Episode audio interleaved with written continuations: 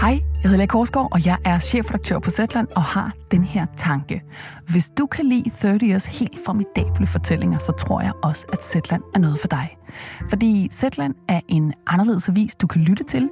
Vi giver dybde og perspektiv på tidens vigtigste historier, og så fortæller vi dem, så du virkelig har lyst til at lytte med. Du kan blive medlem lige nu for en 20 for de første to måneder, så hop ind på zetland.dk-30'er eller klik på linket i podcastbeskrivelsen. Så ses vi forhåbentlig i Zetland-appen. Hej, så længe.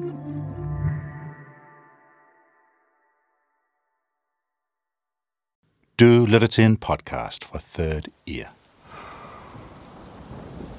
Det her er den femte podcast i serien Afgørende Øjeblikke lavet i samarbejde med Copenhagen Phil, helt Sjællands Symfoniorkester. Og dengang skal det handle om Mozart. Wolfgang Amadeus Mozart og hans ufuldendte Requiem. Hans aller sidste stykke musik, som han aldrig nåede at blive færdig med. Fordi han døde, imens han skrev det, i en alder af kun 35 år. Helt tilbage i 17 91. Hvorfor han døde så ung, og hvorfor han døde, imens han skrev på et requiem, altså et stykke musik, som opføres til de døde, skal vi nok høre meget mere om. Du skal bare vide, at det er Copenhagen Phil og Københavns Drengekår, som opfører musikken hele vejen igennem podcasten her, og at mit navn er Tim Hinman. Så lad os se og komme i gang.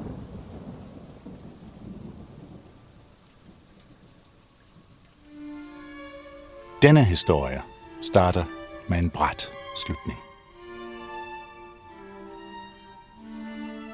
Lyt til det her.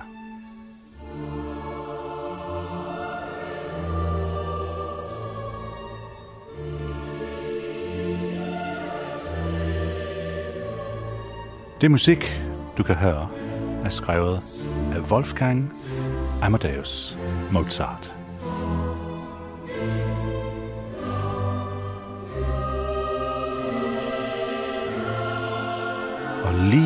Om lidt er det slut.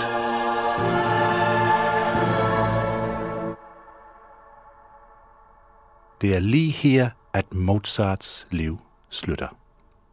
Og så kan historien om Mozarts Requiem begynde. Der er mange myter omkring det værk. Nogle af dem er sande, nogle af dem er fordrejet, og nogle af dem er opdigtede.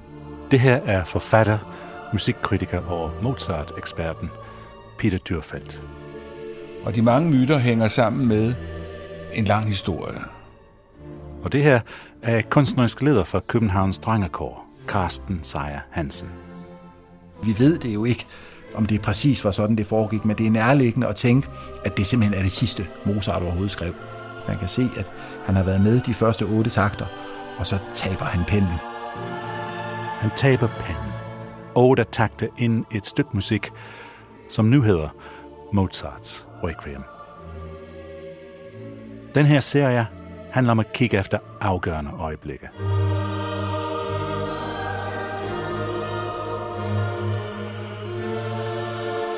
Og jeg kan næsten ikke komme i tanke om et øjeblik, som passer bedre til titlen. Og teksten Lacrimosa dies illa, hin, hin tårfulde dag, da det skyldige menneske rejser sig fra støvet til dommen. Det, det, det, det, det er der, vi er. Det er der, vi er. Der, man kan sige meget groft set, der er den Mozart, som mange opfatter manden med parrykken og de pudrede kinder og de fine rokoko-manerer, altså sådan lidt spilledåse, tante, spilletante musik.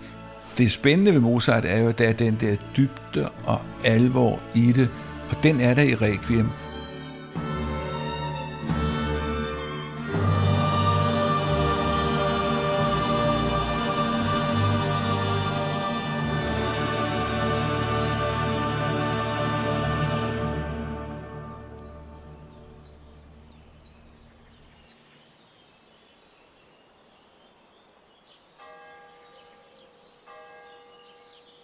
Det er den 4. december 1791 i Wien. Og Mozart har ligget i sengen i cirka tre uger. Hans svigerinder, Sofia, ankommer. Hun er meget bekymret. Hun fik en slags forudanelse natten inden. Hun tænkte på sin stakkels og højt elskede Wolfgang, mens hun kiggede på et sterinløs. Og pludselig, uden varsel, gik det ud. Hun vidste, at noget var helt galt. Da svigerinden Sofia kommer op til lejligheden, møder hun Mozarts hustru, Constanza. Hun er der med hendes nye baby. Du skal huske, Constanza. Hun er meget vigtig i den fortælling. Constanza ser, at Mozart var ved at dø natten inden. Lejligheden er et kæmpe råd, og det ligger partiturer og papir overalt. Men ind på soveværelset sidder Mozart op i sengen. Omgivet af fire venner. De er i gang med at synge. De synger fra Mozarts egen partitur, som han lige har skrevet. Så kommer koret ind.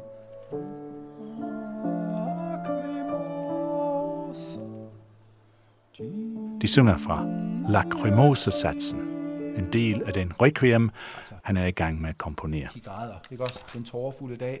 Så taler de. Kua, re, De synger ud for de sidste otte ufærdige takter, som vi hørte i starten af programmet her. la.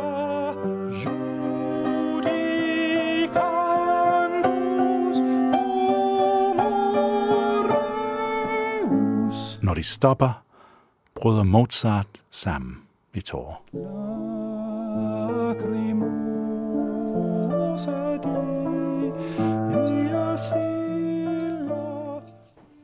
Alle forlader rummet, undtagen en af hans elever.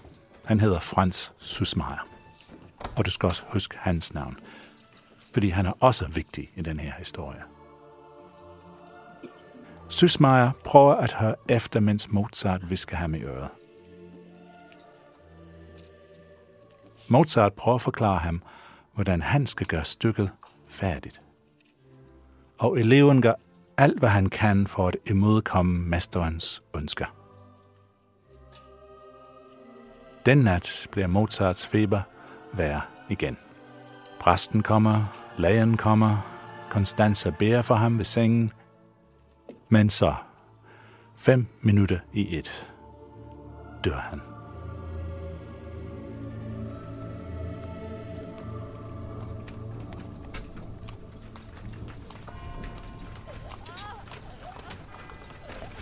Han dør natten til den 5. december, og om formiddagen ved man, at der gik der hundredvis af folk ned og ventede med lomterklæde og græder og Det starter vel nærmest som en, som en slags sørgemarsch.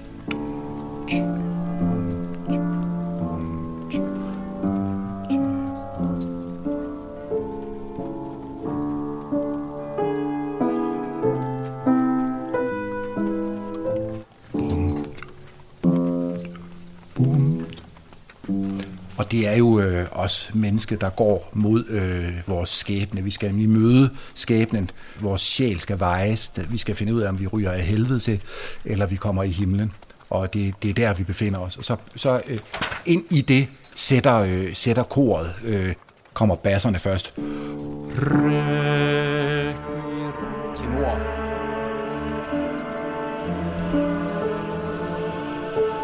Og så synger de Requiem aeternam, evig hvile, giv os Gud, Gud, giv os evig hvile. Så det er jo en bøn, som er udtrykt på, på den her bund af, af uhygge.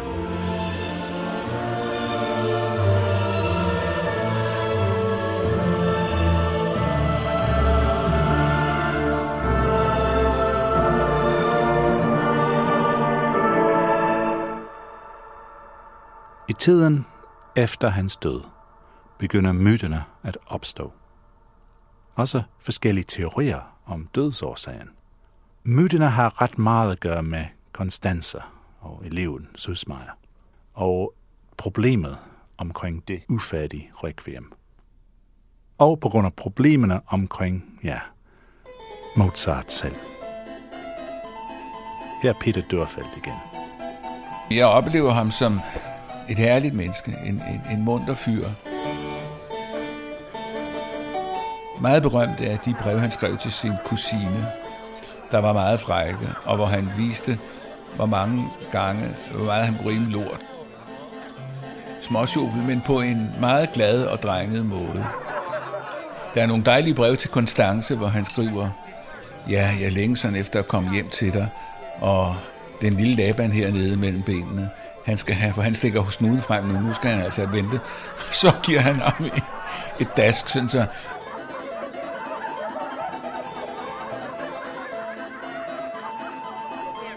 Mozart var jo en lille mand. Han var ikke særlig køn, han var koppejet, øh, han var sjov. Hans evne som musiker har været ekstraordinært fænomenal. I 1791 er Mozart 35 år gammel. Han er meget kendt. Han er meget populær og meget eftertragtet som komponist i den kulturhøjborg, som var Wien. Hvis han havde levet i dag, havde han jo haft penthouse-lejligheder i Paris og New York og London og været en stinkende rig mand. Mozart kender masser af rige og højtstående folk helt op til toppen, og de bestiller dyr værker af ham. Han spiller selv til pakket koncertsale. Han kender alle de vigtigste på hele Europas musikscene. Han er medlem af det mest prestigefulde frimurerloge i Wien, og det giver også en masse gode komponistjobs på absolut topniveau. Og han tjener gode penge. Man har regnet ud, at han faktisk tjente langt mere end sine konkurrenter i sit dødsår 1791. Han var kort sagt en rockstjerne, eller måske mere en rokoko-stjerne, med stærk sans for fashion og en hel del attitude.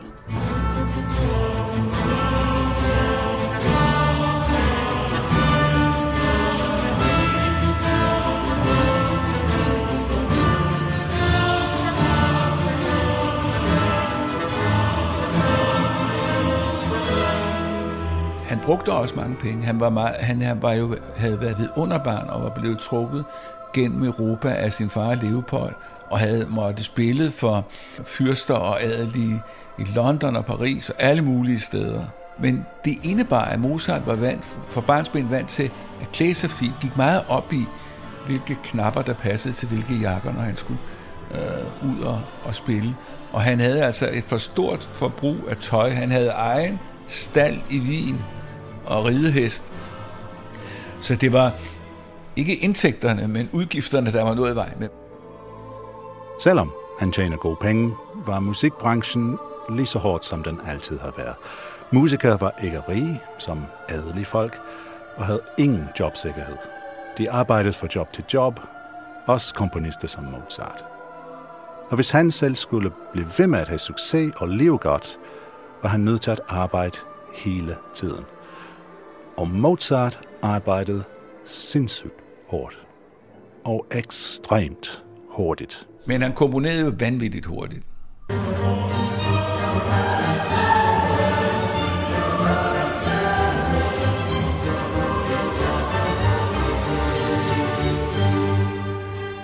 Hans manglende sans for økonomi bragte ham tit i problemer.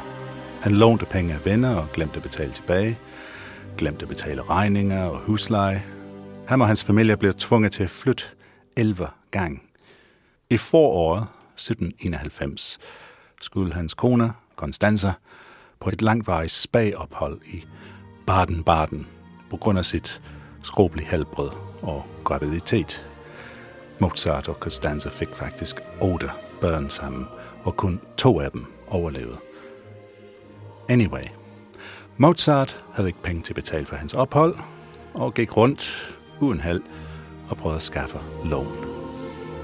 Og det er nok derfor, at han til sydenladende siger ja til alt, hvad han bliver bedt om at lave, hvis der er penge i det. Og der er en lang række andre værker fra 1791, som har overlevet. Der er måske også nogle, der ikke har overlevet. En opera, som skal opføres til kroningen af den nye kejser Leopold, og det skal finde sted i august.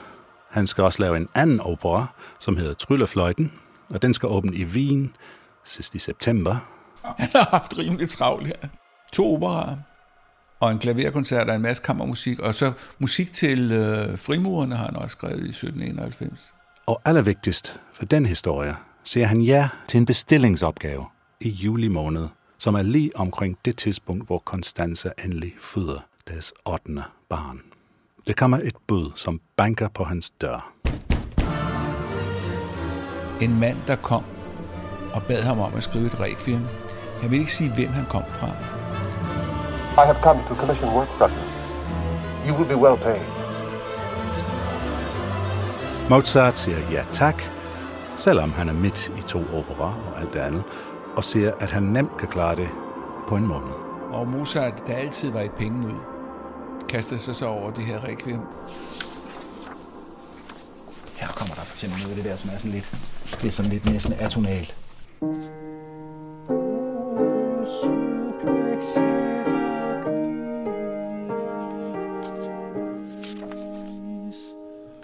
Kaste sig over er måske en overdrivelse. Selvom han komponerer vanvittigt hurtigt, er der ingen chancer for, at han kan blive færdig til tiden.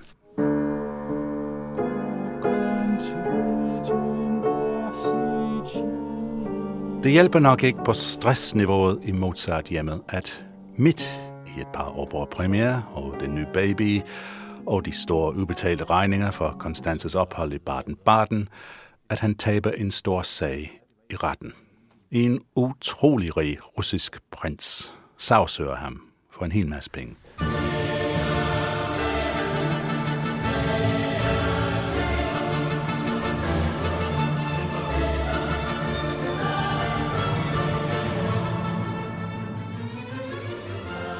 Ingen ved præcis hvorfor, men Mozart taber sagen og skal opgive halvdelen af alle sine indtægter, indtil gælden er betalt.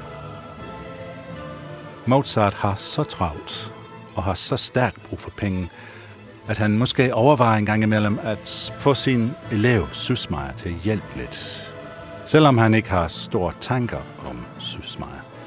Han kalder ham den idiot en gang imellem, og synes, at hans talenter strækker bedst til at polere lamperne i operahuset.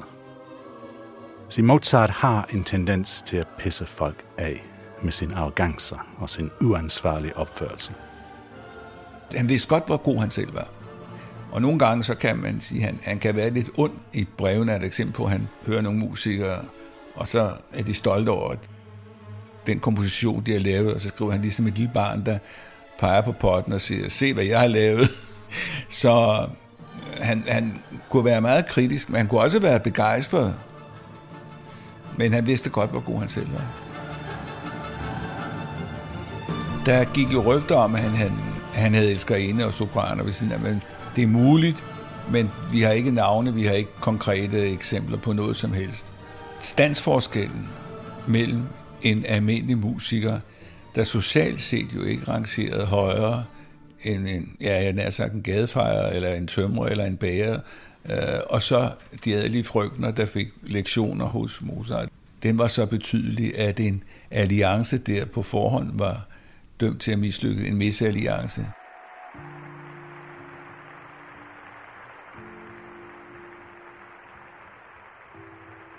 Trods alt de problemer, han har, når han premiererne på sine to nye opera i 1791. Og de er begge to selvfølgelig kæmpe store succeser. Og han virker næsten til at glemme alt om Requiem. Han går endelig i gang for alvor i oktober måned, og han er allerede to måneder forsinket. Men arbejdet på Requiemet gør ham deprimeret. Mozarts enke, Constance, fortalte, at øh, han havde følt, at han sad og skrev en messe til sin egen død.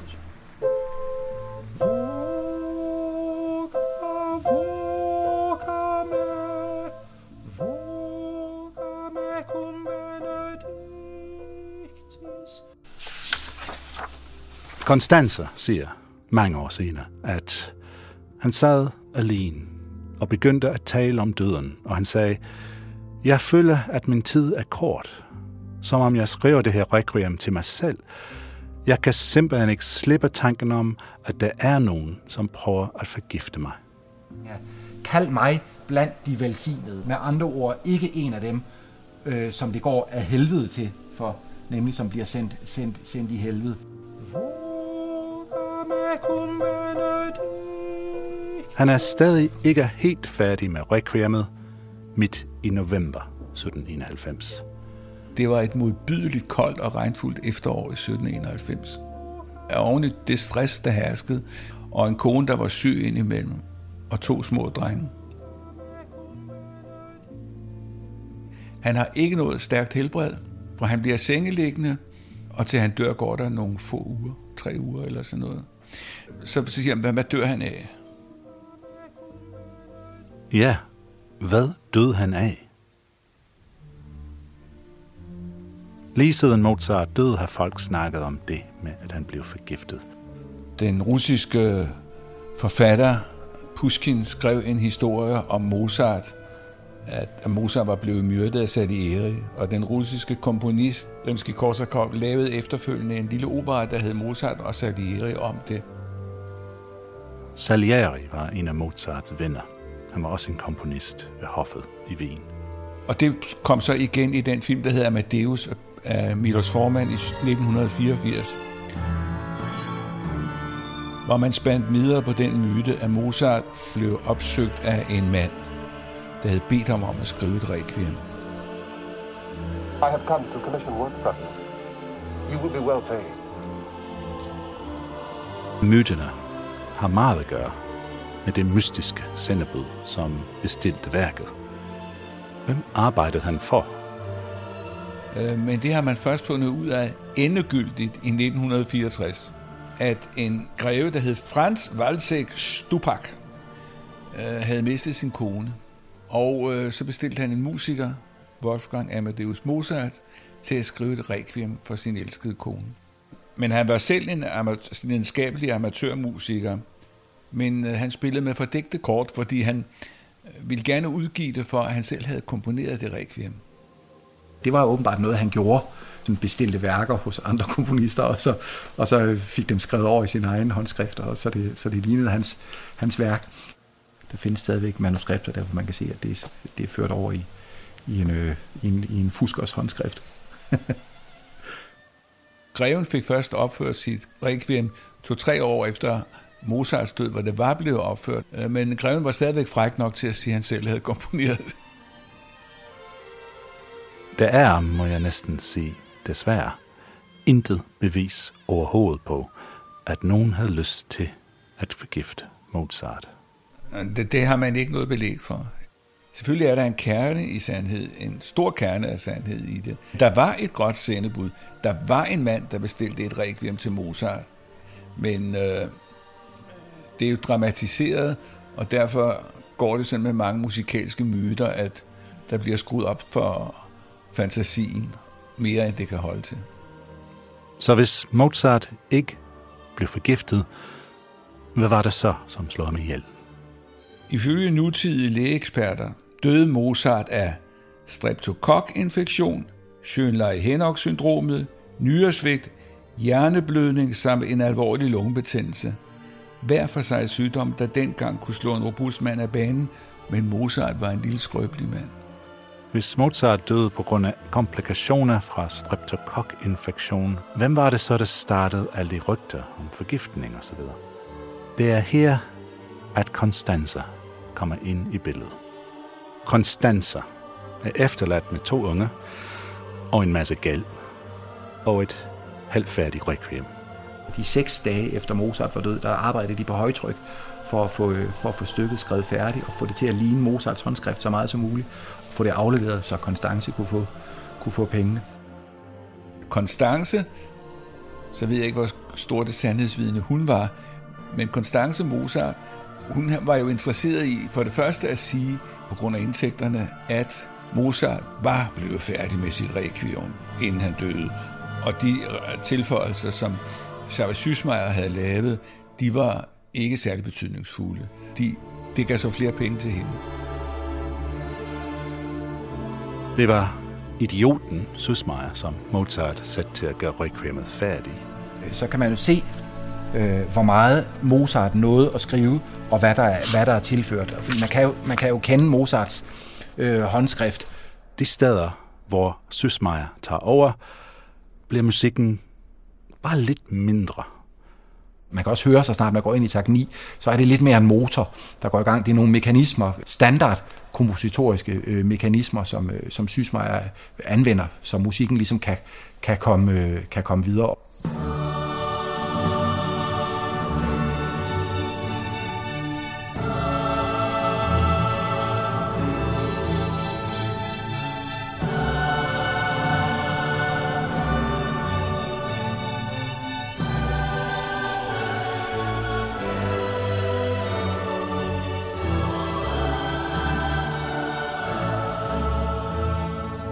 For at være helt fair mod Søsmeier var han ikke nogen idiot. Ikke efter almindelige standarder, kun efter Mozarts standarder. Og han var trods alt kun 25 år gammel på det her tidspunkt, hvor han skrev Mozarts Requiem færdig. Hans arbejde på Requiem er et solidt tital, mindst. Men de del af Requiemet, som Mozart selv gjorde færdig, de ligger helt uden for skalaen.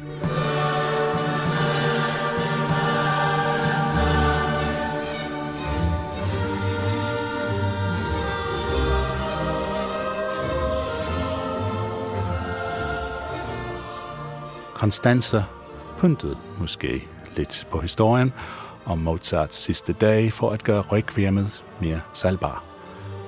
Constanza var den dygtige promoter af Mozart-legenden. Hun tømte jo hans skrin med, med noder og fik en del penge ud af det efterhånden. Og det betød, at, at altså, hans stjerne steg forbløffende hurtigt efter hans død.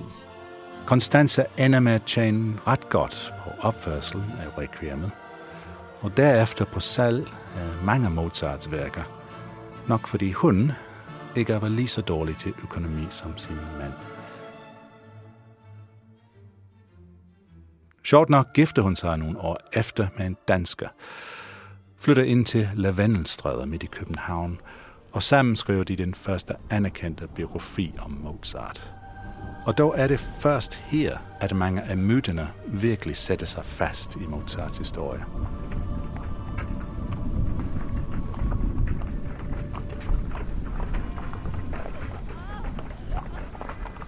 Den aller sidste og måske bedst kendte myte om Mozart er, at han døde så fattig, at han bliver smidt i en fattigmands fællesgrav uden kister. Det er sandt, at han kom i en fællesgrav og ikke fik nogen sten eller kister. Men Der var menneskemængder på gaden nede for hans død, men han blev så kørt ud og begravet et par kilometer uden for byens volde, og altså han bliver puttet i en sæk og kørt ud og smidt ned i en masse grav. Der var nogle hygiejniske øh, forhold der, og så var det igen det, hvis du ikke var adelig, kunne du ikke påregne en rigtig statlig begravelse. så han fik en helt almindelig begravelse. Usult og ufortjent for så vigtig en person. Ja, tragisk og trist, helt sikkert. Men ikke lige så dramatisk, som myterne vil have os til at tro. Som Constanza vil have os til at tro. Men med det her soundtrack,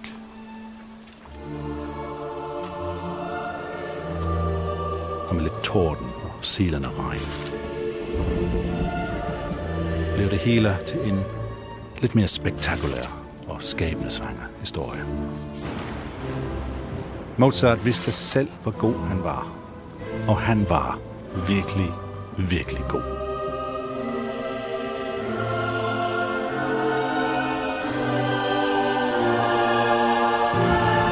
Selvom Requiem ikke skulle skrives til ham selv, komponerede han det på sit dødsleje. Og først til sidst, til aller, aller sidst, begynder det at blive til hans eget Requiem.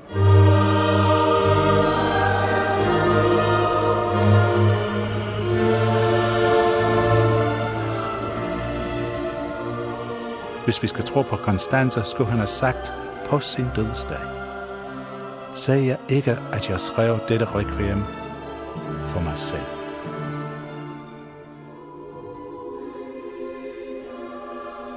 Vi er jo i sådan en requiem her fuldstændig på knæ i starten, for vi er i bund og grund skide bange. Vi kan se, hvor ufattelig galt det kan gå for sådan en sjæl der, der befinder sig i skærsilen og bliver hævet ned i svoglpølen. Så der er altså, øh, det, øh, altså bogstaveligt talt liv og død, det drejer sig om her. Her til allersidst et brev, som Mozart skrev til sin far, kun fire år tidligere. Da døden strengt taget er livets sande endemål, så har jeg gennem de sidste par år gjort mig fortrolig med denne menneskes sande og bedste ven, således at den spillede ikke længere er skrækindjagende for mig, men snarere beroligende og trøstende. Og jeg takker min Gud for, at han har givet mig mulighed for at lære døden at kende som nøglen til vores sande lyksalighed. Så ung jeg end er, går jeg aldrig i seng uden at tænke på, at jeg måske ikke skal se den næste dag. Og dog vil intet menneske, der kender mig, kunne sige, at jeg er trist eller gnævende omgås. Og for denne lykke takker jeg hver dag min skaber, og ønsker af mit hjerte det samme for mine medmennesker.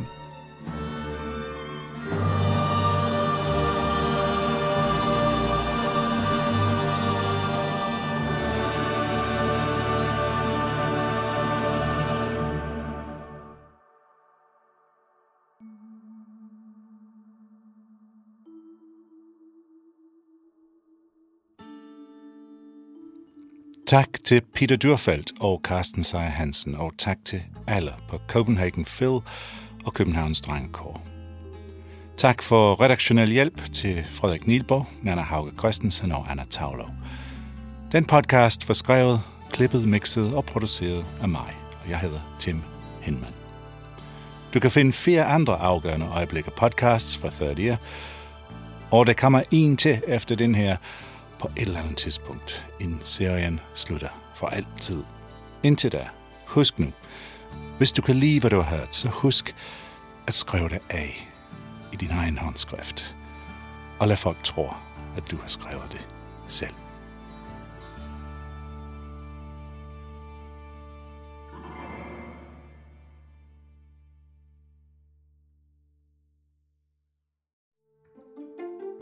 Hedder Lea Korsgaard, og jeg er chefredaktør på Zetland og har den her tanke. Hvis du kan lide 30 Years helt formidable fortællinger, så tror jeg også, at Zetland er noget for dig. Fordi Zetland er en anderledes avis, du kan lytte til. Vi giver dybde og perspektiv på tidens vigtigste historier, og så fortæller vi dem, så du virkelig har lyst til at lytte med. Du kan blive medlem lige nu for en 20 for de første to måneder, så hop ind på zetland.dk-30'er eller klik på linket i podcastbeskrivelsen. Så ses vi forhåbentlig i Zetland-appen. Hej, så længe.